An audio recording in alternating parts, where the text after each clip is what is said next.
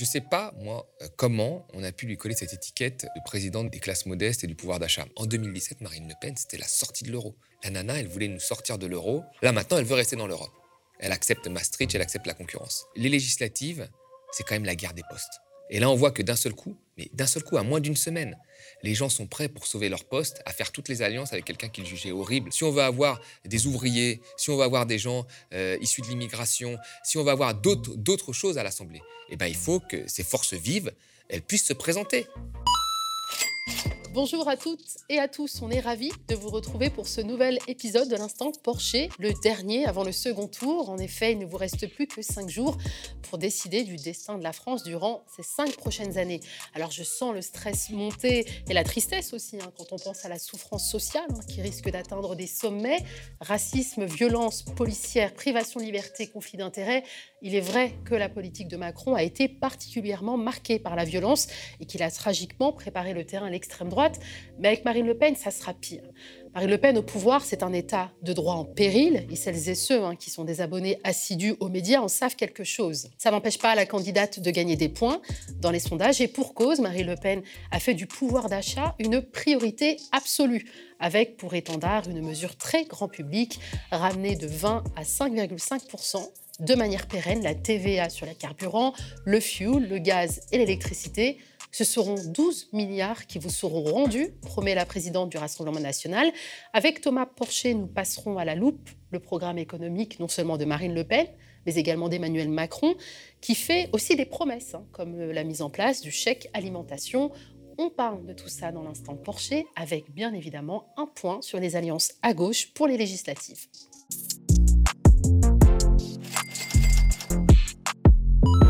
Libéral sur le plan économique, Emmanuel Macron s'est fixé plusieurs objectifs durant ce deuxième mandat. Le travail se trouve au cœur de son programme économique. On l'écoute. Nous sommes dans une société qui vieillit, c'est une chance, c'est une force de nos sociétés où on améliore le soin, la prévention. Il est donc normal, surtout compte tenu aujourd'hui de la nature des comptes publics, de la réalité, que nous travaillons plus. Thomas Porcher, bonjour. Bonjour Nadia. Alors Thomas, peut-être avant de parler des grandes lignes hein, du programme économique d'Emmanuel Macron, est-ce qu'on peut parler de son bilan? Il faudrait parler de son bilan, mais les gens ont du mal à en parler parce que en réalité, euh, la pandémie et la crise des gilets jaunes a brouillé le programme de base de Macron. Au début, Macron, c'était un libéral, un, gros libéral, il faut, vraiment le dire. Il avait un programme quand même de casse du service public, 120 000 postes de fonctionnaires en moins, euh, baisse de la dépense publique, 60 milliards d'économies, sur l'assurance maladie, sur l'assurance chômage, sur les collectivités locales. Enfin, c'était vraiment un programme libéral comme la droite n'avait jamais osé le faire en France. Et la première année, ça a été ça. La première année, ça a été euh, la réforme de l'ISF, c'est-à-dire euh, une baisse de fiscalité de 4 milliards sur les 1% les plus riches, qui sont ceux qui ont le mieux profité finalement du quinquennat de Macron, hein, sachant que ces gens-là détiennent déjà 25% du patrimoine français, c'est-à-dire qu'ils détiennent 25% de ce qu'il y a dans les comptes et euh, de l'immobilier. Donc ça a été une baisse de 4 milliards pour ces gens-là, ça a été la baisse de l'impôt sur les sociétés pour les entreprises, hein. Euh, sans contrepartie hein, euh, écologique ou euh, de création d'emplois, juste une baisse de fiscalité. Ça a été la flat tax, c'est-à-dire la baisse sur les revenus financiers. Alors quand vous avez des revenus financiers, des actions en banque, c'est que vous êtes souvent plutôt riche, hein, c'est pas les plus pauvres qui ont des actions en banque. Et là, on faisait une baisse de fiscalité sur ces revenus financiers-là. Donc ça a été vraiment un programme très libéral la première année. Puis la deuxième année, il y a eu les gilets jaunes les Gilets jaunes qui ont freiné, parce qu'il y avait des réformes qui devaient arriver. Il y avait la réforme de l'assurance chômage et des retraites la deuxième année. Et les Gilets jaunes ont freiné ça. Il a organisé son grand débat, il a calmé les Gilets jaunes, il a lâché 10 milliards, ce que les syndicats n'avaient pas réussi à faire. Et puis après, il recommençait sur la réforme des retraites. Et là, il y avait vrai, une vraie convergence de lutte entre syndicats, entre Gilets jaunes au moment de cette réforme des retraites. Et la pandémie est arrivée. Et là, la pandémie a brouillé complètement les signaux, en fait, parce que Macron, euh, il a commencé à faire du quoi qu'il en coûte, c'est-à-dire qu'il a soutenu l'activité euh, avec de l'argent public. Euh, et c'est ça qui a fait qu'on s'en est mieux sorti que certains autres pays. C'est-à-dire qu'il y a eu le chômage partiel, il y a eu les aides aux restaurants, il y a eu les aides aux entreprises, et il y a eu aussi tout ce qui a fait qu'on a résisté. Et tout ce qui a fait qu'on a résisté, c'était le modèle social. C'était ce que Macron voulait détruire. Et donc là, en fait, dans la tête des gens, Macron, c'est quelqu'un, bah, en fait, de pragmatique. Il a été libéral quand il fallait être libéral, puis il a soutenu l'activité quand il fallait la soutenir. Donc c'est quelqu'un de pragmatique, donc on ne sait plus vraiment ce qu'il est. Mais en réalité, il faut jamais oublier que c'est un libéral et que là, s'il passe au pouvoir, il risque d'y avoir un certain nombre de réformes. Il continue son programme. Il va taper les retraites, il va attaquer les chômeurs, il va attaquer les aides sociales, il va attaquer les plus pauvres. Et d'autre côté, il va continuer à baisser ses, impôts sur les entreprises. Donc, il faut jamais oublier ça. Il y a beaucoup de gens qui disent ah bah finalement Macron c'est pas tant libéral que ça, il a fait le quoi qu'il en coûte. Oui, parce qu'il y a eu cette, cette pandémie là en réalité servi politiquement pour montrer qu'il était Mais il a un agenda libéral qui sert le patronat depuis le début et qui va continuer s'il est élu. Pour parler de son programme économique, hein, le travail se trouve au cœur de ce programme. Ben oui, c'était déjà le cas en 2017. Mhm. Alors, il faut voir ce qu'il appelle le travail, hein, mhm. parce que euh, le travail, pour lui, c'est baisser des impôts, hein, c'est tout. C'est faire travailler les gens plus longtemps, euh, jusqu'à 65 ans. alors, même si là, il en rediscute, mais mhm. c'est la réforme des retraites. Cette réforme des retraites, il ne faut pas être dupe. Euh, le seul but qu'elle a, c'est de faire des économies. C'est pas de dire que oui, les gens vivent plus longtemps, euh, oui, on va augmenter les retraites. Enfin, c'est pas quelque chose qui est lié à, une, on va dire, une amélioration de la condition humaine. C'est des économies qu'il faut faire. Et pourquoi il faut faire des économies? Parce qu'on a fait le quoi qu'il en coûte et qu'il faut servir la Commission européenne. Pareil pour le RSA. Le RSA, en fait, faire travailler des gens qui sont au RSA, voilà, c'est une façon finalement à un moment soit de les radier parce qu'ils ne trouvent pas un emploi, hein, parce qu'il faut, se souvenir de, qui sont ces gens au RSA. Encore, il faut, derrière les chiffres comme ça, c'est qui ces gens qui touchent le RSA C'est 2 millions de personnes. C'est des euh, étudiants qui sortent euh, des études, qui ne trouvent pas un boulot tout de suite, et donc qui ont juste le RSA et qui veulent trouver un boulot. Hein. Personne, quand on a fait des études, veut rester au RSA. C'est des euh, gens qui sont en fin de droite de chômage et qui n'ont toujours pas trouvé de boulot, souvent des plus de 50 ans, 55 ans, et qui arrivent au RSA, et pour eux c'est un échec, ils préféraient retrouver un travail. Mais euh, dans la, l'emploi français montre qu'il y a des trous quand on est jeune et quand on est vieux. Hein. ça, il faudrait peut-être bosser là-dessus. Et l'autre partie, c'est des femmes qui ont été en séparation, qui ont un enfant, souvent, c'était l'homme qui travaillait, elles se retrouvent seules, et là, elles vont tout de suite au RSA, euh, mais elles ont un enfant en bas âge, elles ne savent pas comment gérer la situation, et là, tu vas demander à ces gens-là de bosser 20 heures en dessous du SMIC horaire, euh, pour que, s'ils n'y arrivent pas, les radier. C'est ça le but, en fait, c'est de les radier, qui sortent des chiffres du chômage pour un beau chiffre du chômage et un taux de pauvreté qui va exploser. Donc, c'est ça le programme de Macron. Et puis après, il y a plein d'autres choses qui sont assez, assez marrantes, c'est-à-dire que Macron, par exemple, il parle aujourd'hui beaucoup de la planification écologique. Bon, qu'est-ce qu'il met dedans? On ne sait pas. On ne sait pas. Il dit planification, planification. Il reprend ça à Mélenchon pour séduire l'électorat de Mélenchon. Mais qu'est-ce qu'il met dedans concrètement? On ne sait pas. Ça, c'est la première des choses. Il parle beaucoup euh, de la souveraineté européenne. Il faut une souveraineté européenne.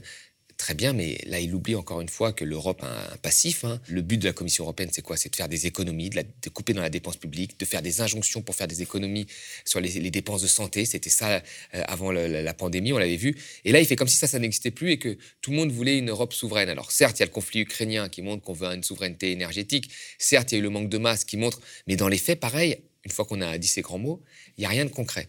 Et puis alors, ce qui est très marrant, c'est que là, il veut maintenant euh, gouverner avec les citoyens. Alors il n'arrête pas de dire ça, on va, faire, enfin, on va faire une commission citoyenne pour discuter de la fin de vie. Alors gouverner avec les citoyens, moi c'est très marrant pour quelqu'un qui a quand même tabassé les gilets jaunes, euh, qui a gouverné en jupitérien avec quelques cabinets de conseil et quelques conseillers, hein, qui s'est assis sur la convention citoyenne sur le climat. Je veux dire, les, mecs ont bossé, les, les, citoyens, ils ont joué le jeu, et puis derrière, il a tout, tout envoyé balader, et puis maintenant il dit je vais gouverner avec les citoyens. Donc c'est un petit participatif à la Macron. et, la dernière chose, moi je trouve que le comble mm. de l'hypocrisie, c'est que maintenant il veut sauver l'hôpital, il veut sauver l'école. Il n'arrête pas de se présenter comme ça, alors que c'est dans son programme de base. Tu avais des économies drastiques sur l'hôpital, 15 hein, milliards sur l'assurance euh, euh, maladie. Hein, c'était dans son programme écrit noir sur blanc en 2017. Et puis sur l'école, bon, euh, il y a eu des doublements des classes, mais pareil, sous une, enveloppe budgétaire qui devait rester constante. Et donc il y a des cours, à la Courneuve où j'ai étudié, il y a des cours du soir qui ont, été supprimés parce qu'il y avait plus suffisamment de moyens. Donc Macron, il y a une très grosse hypocrisie euh, sur son programme et il se sert en fait de ce qu'il a fait dans la, pendant la crise sanitaire pour dire voilà, je suis pragmatique, je vais changer les choses en réalité, il a un programme très libéral. Oui, Macron, il souffle le chaud et le froid. C'est une politique économique du gouvernement qui a vraiment favorisé les actifs et les riches. Donc, selon une étude d'ailleurs hein, de l'Institut des politiques publiques, où il compte pas, il compte pas rétablir l'ISF, on imagine. Non, non. alors, alors que il avait dit que ça ne marchait pas, parce que la réforme de l'ISF devait permettre l'investissement. Mm. En fait, c'est les gens payent moins d'impôts, comme ils payent moins d'impôts, ils réinvestissent dans les petites entreprises. C'était ça la logique. Ça avait déjà été fait aux États-Unis, ça n'avait pas fonctionné. Ça avait déjà été fait au Royaume-Uni, ça n'avait pas fonctionné, mais ça devait fonctionner en France. Il y a eu plusieurs rapports hein, euh, de France Stratégie qui ont montré que ça ne fonctionnait pas, que ça ne s'était pas transformé en investissement. Et lui avait dit qu'il pourrait revenir là-dessus. Mais il ne va pas revenir là-dessus. C'est un cadeau. Les gens ont placé leur argent en bourse. Ça n'a pas servi l'investissement. Hein. ça a servi la bourse, la spéculation. Et ça n'a pas fonctionné. Les deux rapports le montrent, mais on ne revient pas dessus. Ça y est. Est-ce qu'il souhaite réduire, comme sa rivale, euh, la TVA Là, il a fait un blocage des prix. euh, il a fait des chèques. C'est vrai qu'il a fait des chèques là avant l'élection, euh, mais il n'y a pas de réduction de la TVA. Mais on en rediscutera. La réduction de la TVA, c'est quelque chose quand même qui n'est pas obligatoirement, enfin, positif. Thomas, on est à 24 heures du débat de l'entre-deux tours qui va opposer Marine Le Pen à Emmanuel Macron, et on a cinq jours du second scrutin. Quelles questions devraient lui être posées par les journalistes? Là, il y a une question majeure de politique macroéconomique. Alors très très économique, mais bon, moi je, regarde beaucoup ça, c'est en fait ce qui s'est passé après la crise de 2008, c'est qu'on a eu un rebond de l'activité comme on a eu là. C'est-à-dire on a eu un rebond de l'activité après la crise, et très rapidement, il y a eu une politique d'économie, d'austérité à partir de 2011 qui a fait que la reprise s'est arrêtée. On devait avoir une reprise en, V, on a une reprise vraiment en racine carrée, ça s'est arrêté d'un coup. Donc on a eu des taux de croissance parfois à 0%. Et quand vous avez des taux de croissance à 0%, vous n'arrivez pas en fait à trouver un emploi aux jeunes qui arrivent sur le marché euh, de l'emploi. Donc ça crée beaucoup de chômage des jeunes et une baisse d'activité. Donc c'est très compliqué. Et c'est ce qui s'est passé par une mauvaise politique finalement euh, euh, économique, d'austérité trop rapide. Or là, il y a beaucoup de gens comme Bruno Le Maire qui ont cette position-là de dire qu'il va falloir faire des économies. Mais on ne peut pas les faire maintenant, ce serait trop douloureux. Donc on va les faire après 2022. Et là, nous ne sommes pas revenus à notre niveau de richesse d'avant crise Covid. Hein, vraiment, on est encore en dessous. L'activité est repartie. Pour les plus petites, euh, c'est un peu difficile, mais on n'est pas revenu à notre niveau d'activité. Si on resserre trop rapidement, euh, si on ferme trop rapidement les robinets d'aide aux entreprises, de soutien de l'activité, etc., on risque de, l'économie risque de replonger. Et là, ça risque d'être catastrophique parce qu'on a une génération qui s'est pris la crise de 2008 voilà, et qui va se reprendre une décennie encore d'une crise comme ça. Donc ça risque d'être très compliqué. Vous savez, il y a des endroits aujourd'hui en France, et c'est probablement là que le vote Marine Le Pen a marché, ou même le vote Mélenchon parfois dans, les banlieues. C'est des, des, endroits où on est beaucoup plus pauvre aujourd'hui, en termes de richesse par habitant, qu'avant la crise de 2008. C'est-à-dire que quelqu'un qui est né aujourd'hui est plus pauvre que quelqu'un qui est né avant la crise de 2008. C'est pas normal dans un pays euh, riche, normalement. Un enfant doit être plus riche que ses parents, normalement. C'est ça. Et là, si la, politique économique est mal menée et qu'on ferme trop rapidement les robinets, eh ben on risque de retomber là-dedans et d'avoir une décennie encore perdue. Donc moi, la question que je poserais à Macron, c'est là, et vous avez fait le quoi qu'il en coûte, ça a soutenu l'activité, il y a eu un rebond, c'est vrai, il y a eu un rebond, c'est un peu perturbé avec la crise en Ukraine, Qu'est-ce que vous allez faire d'un point de vue macroéconomique dans les 3-4 prochaines années? Est-ce que vous allez fermer ou pas? Est-ce que vous allez... Et là, c'est une question, c'est un économiste, Macron, il a été à Bercy, c'est une question très technique, mais très importante, et qui n'est toujours pas posée, ni à lui, ni à Marine Le Pen d'ailleurs. Alors que l'activité économique euh, va être subordonnée à ces choix-là comme en 2011. Ça paraît un peu technique, mais c'est très important. On a écouté hein, Emmanuel Macron sur le sujet du travail. Je vous propose de nous arrêter maintenant sur les déclarations de Marine Le Pen. Donc moi je dis une chose simple. Plus on a commencé tôt à travailler, plus on a travaillé dur et plus il faut partir tôt. Ça veut dire que avant 20 ans, eh bien si on rentre dans le système avant 20 ans, on partira avec 40 annuités à 60 ans. Et progressivement, au fur et à mesure de l'âge d'entrée dans le système, on arrivera maximum à 62 ans d'âge légal et 42 annuités euh, de cotisation. Ça, c'est la justice sociale. Marine Le Pen, la présidente du pouvoir d'achat et de la justice sociale. Tiens donc, Concrètement, euh, Thomas, quelles sont les grandes lignes du programme de Marine Le Pen en matière économique? Je ne sais pas, moi, euh, comment on a pu lui coller cette étiquette euh, de présidente des classes modestes et du pouvoir d'achat. Alors, ce qui est assez marrant, je pense que là où elle a, été forte, un petit peu comme Mélenchon, c'est qu'elle s'est tenue à, une ligne dans un programme et qu'elle a, a persisté là-dessus. Quand Zemmour est arrivé au début, euh, elle était assez euh, gênée parce que Zemmour reprenait plein de thèmes sur l'immigration qu'elle avait. Alors elle disait au début, je m'en souviendrai toujours, Zemmour c'est un allié, pourquoi il vient pas avec nous? Puis à un moment, elle a vu qu'il lui prenait toutes ses voix, donc elle a dit, bon, euh, sur l'immigration, il va gagner. Il est beaucoup plus radical que moi, hein,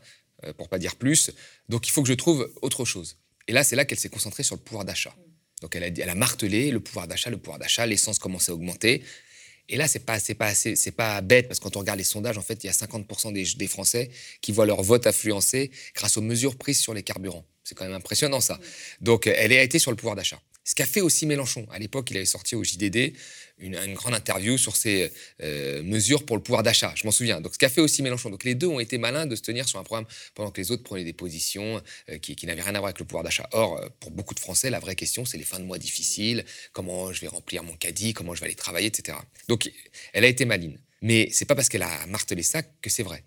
En fait, elle propose quoi pour le pouvoir d'achat? Alors, il y a effectivement la baisse de TVA sur une centaine de, biens de première nécessité. c'est bien, devrait baisser de, de 20% à peu près, très bien. Mais ça a déjà été appliqué, il y a des risques. Parce que vous savez, Sarkozy voulait baisser la TVA euh, sur dans la restauration. Vous vous en souvenez Il a dit voilà, on va baisser la TVA dans la restauration, donc les prix euh, présentés dans les restaurants vont être moins chers. Or, les prix n'ont pas baissé. Parce que les, les, restaurateurs ont baissé la TVA et puis ils ont pris la différence en marge dans leur poche. Donc là, la baisse de la TVA, il faut qu'elle soit répercutée par les grandes entreprises qui, on le sait, hein, les grands groupes essayent de faire des marches partout à droite et à gauche et sont plus ou moins en difficulté également aussi avec la crise du Covid. Donc, il faut que les gens jouent le jeu. Donc, cette mesure serait valable à partir du moment où les, entreprises jouent le jeu. Ça, c'est cette première mesure-là. La deuxième mesure, c'est je vais augmenter le salaire des, plus modestes en, supprimant les charges patronales. Donc, Mélenchon voulait augmenter le SMIC clairement. Elle, elle veut pas augmenter le SMIC, elle touche pas au SMIC, elle, fait un micmac avec les charges patronales, comme Zemmour, comme Macron l'a fait en son temps. Mais euh, il faudrait lui dire aussi qu'il y a une partie de, de, ces charges patronales euh, qui sont exonérées pour les bas salaires déjà. Hein. C'est le cas pour le SMIC. Hein, du SMIC à 1,6 fois le SMIC, on ne paye pas de charges patronales. Le CICE, c'était la même chose. Donc, euh, ces baisses de charges patronales vont toucher qui? Puisque les plus pauvres l'ont déjà. Elle va toucher plutôt les classes moyennes et riches qui, eux, vont en profiter. Donc, ce n'est pas un truc qui cible les plus pauvres, comme elle le dit. Il y a après le fait qu'on va baisser euh, l'impôt sur le revenu euh, des moins de 30 ans. Pas, les moins de 30 ans ne paieront pas d'impôt sur le revenu. Alors pareil, là je me dis, mais où est-ce qu'elle vit? Quand on regarde les chiffres, les moins de 30 ans, euh, en général, ils commencent leur carrière, ils ne payent pas un impôt sur le revenu énorme. Euh, soit ils ne le payent pas, soit ce n'est pas énorme. Donc quand on dit on, va exonérer l'impôt sur le revenu pour les, moins de 30 ans, on s'adresse à qui? Bah, Aux jeunes start-upers, aux jeunes traders qui gagnent plein d'argent, qui eux sont contents de ne pas payer l'impôt sur le revenu. On s'adresse pas aux plus modestes, qui eux commencent leur carrière et touchent pratiquement rien. Donc ça, c'est une mesure qui va profiter aux plus riches. Macron aurait pu l'inventer, ça. Elle dit on va baisser l'impôt sur les sociétés pour les moins de 30 ans. Bah, pareil, enfin, ça veut dire quoi ça? Les moins de 30 ans, ils payent un impôt sur les sociétés, mais en général, à part s'ils ont fait des startups qui font des plus-values financières de dingue, ce euh, c'est pas des salaires énormes, c'est pas des, des, des, impôts énormes. Donc là, c'est une mesure qui s'adresse à ceux qui vont placer leur entreprise à, Dubaï, au Luxembourg ou à Londres, donc, donc la Startup Nation. Donc toutes ces mesures, en fait, ne touchent pas en réalité les plus modestes. Ce sont des mesures qui s'adressent plutôt euh, à la classe aisée. Donc vous voyez, là, les mesures qu'elle propose, Macron aurait pu le faire. Donc c'est pas c'est pas euh, la présidente du, pouvoir d'achat des plus pauvres, c'est la présidente du pouvoir d'achat en réalité des, des, jeunes les plus aisés. Et s'agissant de la réforme des retraites, elle veut un départ elle jusqu'à 62 ans maximum. Bah, 62 ans. Alors au début c'était 60 ans, là elle est arrivée à 62 ans. Ouais, ça c'est ça c'est important parce que ça prouve qu'elle n'a pas en fait une ligne directrice sur son sur, sur son programme économique. Mélenchon ça a toujours été 60. Voilà, parce que quand on regarde les statistiques, la plupart des gens sont épuisés à 60 ans. Quand on interroge les gens à 40 ans, vous avez quasiment 50% qui vous disent qu'ils ne pourront pas faire le même métier à 60 ans. Qui font un burn-out déjà à 40 ans. Qui font un burn-out, qui sont cassés. On voit que le marché de l'emploi ne veut plus des vieux. Il a tendance à évacuer les vieux pour recruter des jeunes à même poste qui serait moins cher. Donc on a tous les indicateurs qui montrent que voilà, la retraite au-delà, elle ne concerne que des gens, quand vous êtes un grand professeur, un grand écrivain, bah oui, jusqu'au bout de un grand présentateur, jusqu'au bout de votre vie, par choix, vous allez travailler parce que ça vous plaît.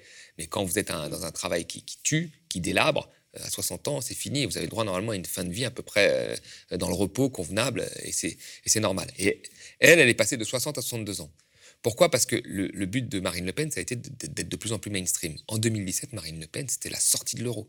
Attention, la nana, elle voulait nous sortir de l'euro quand on lui a demandé comment, on s'est vu qu'elle s'est effondrée au débat avec Macron parce qu'elle savait pas vraiment comment. Elle a commencé à parler de l'euro et que, enfin, tout était un peu embrouillé dans sa tête.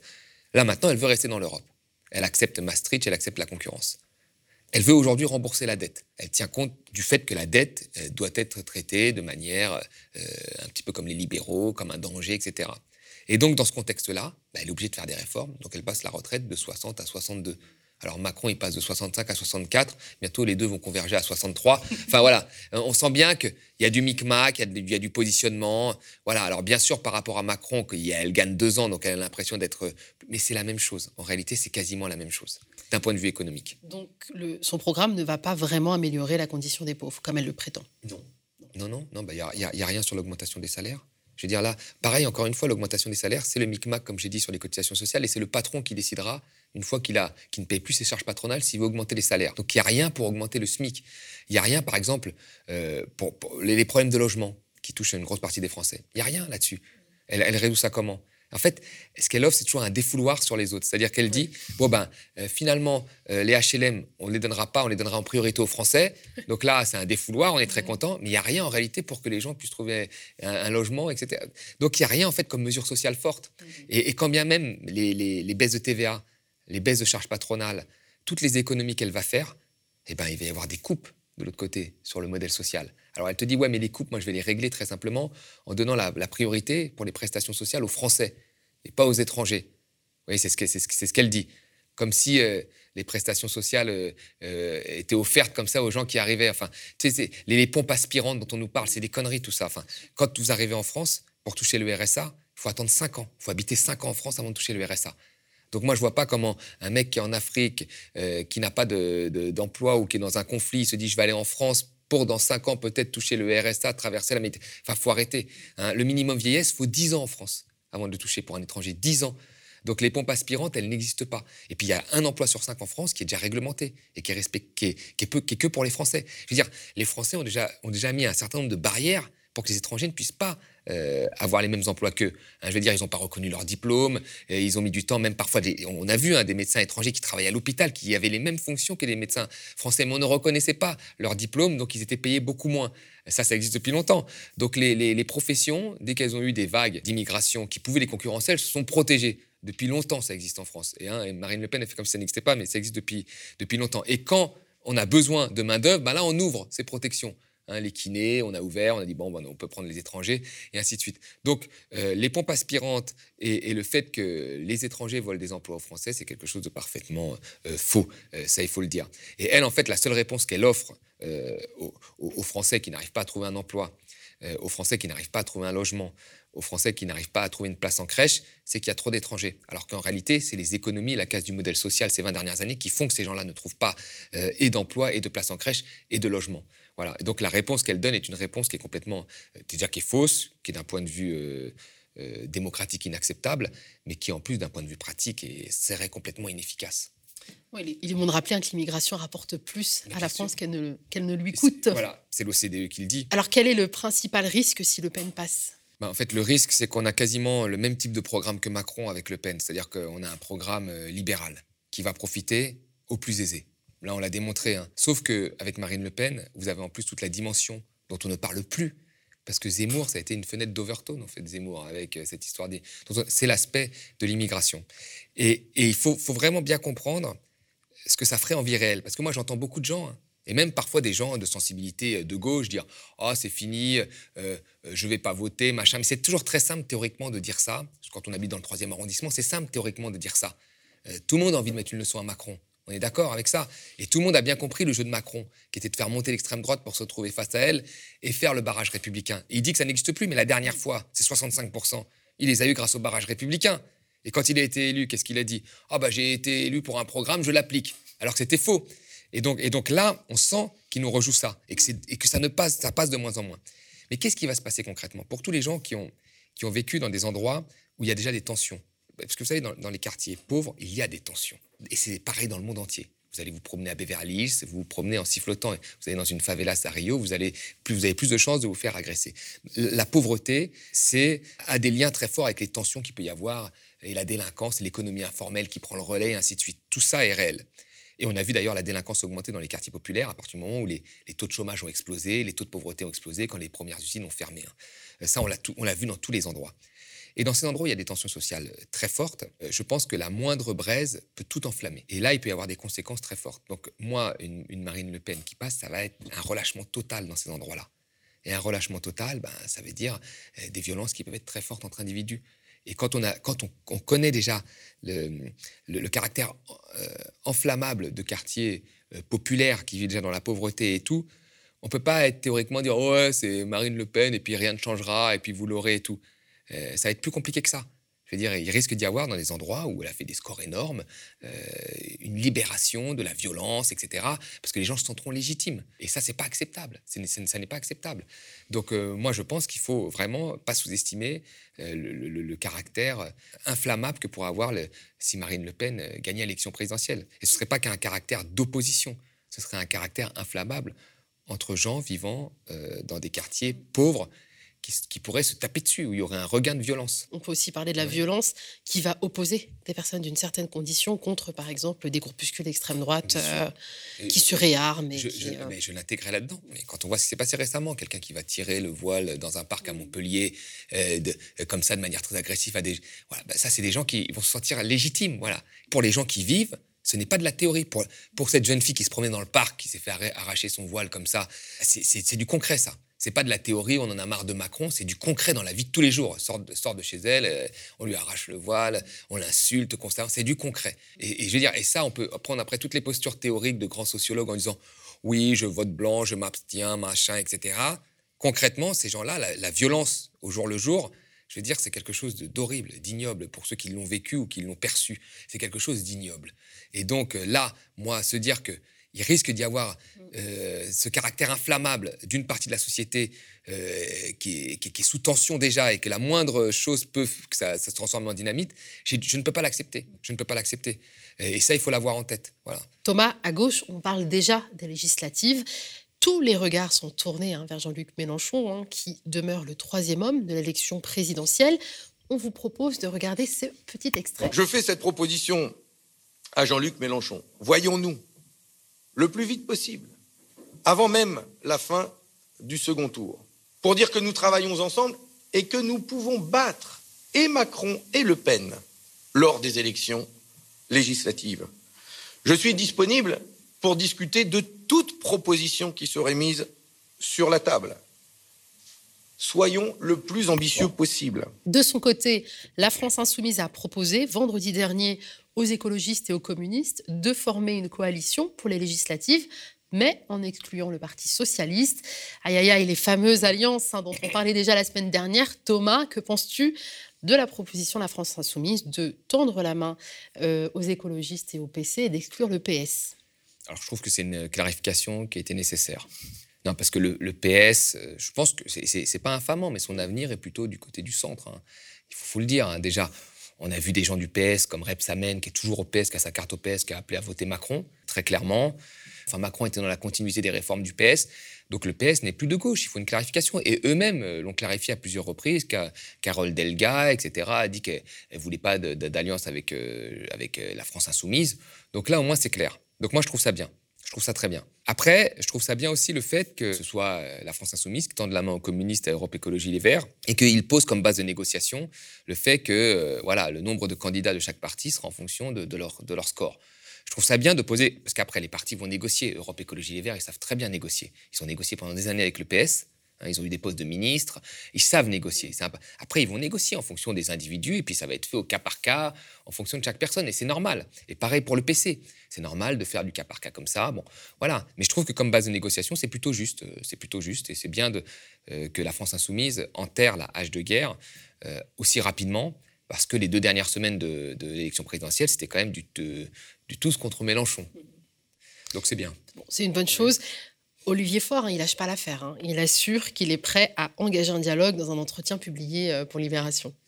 Ben, ça. Moi, moi, là, on voit, enfin, si ces gens-là, en fait, avaient, une, on va dire, une, réelle ambition de, sauver le climat, euh, de faire en sorte qu'il y ait moins de précarité en France, ben, ils auraient euh, lâché leur, leur, candidature à la présidentielle et puis ils auraient fait campagne pour Mélenchon et peut-être que Mélenchon sera au deuxième tour.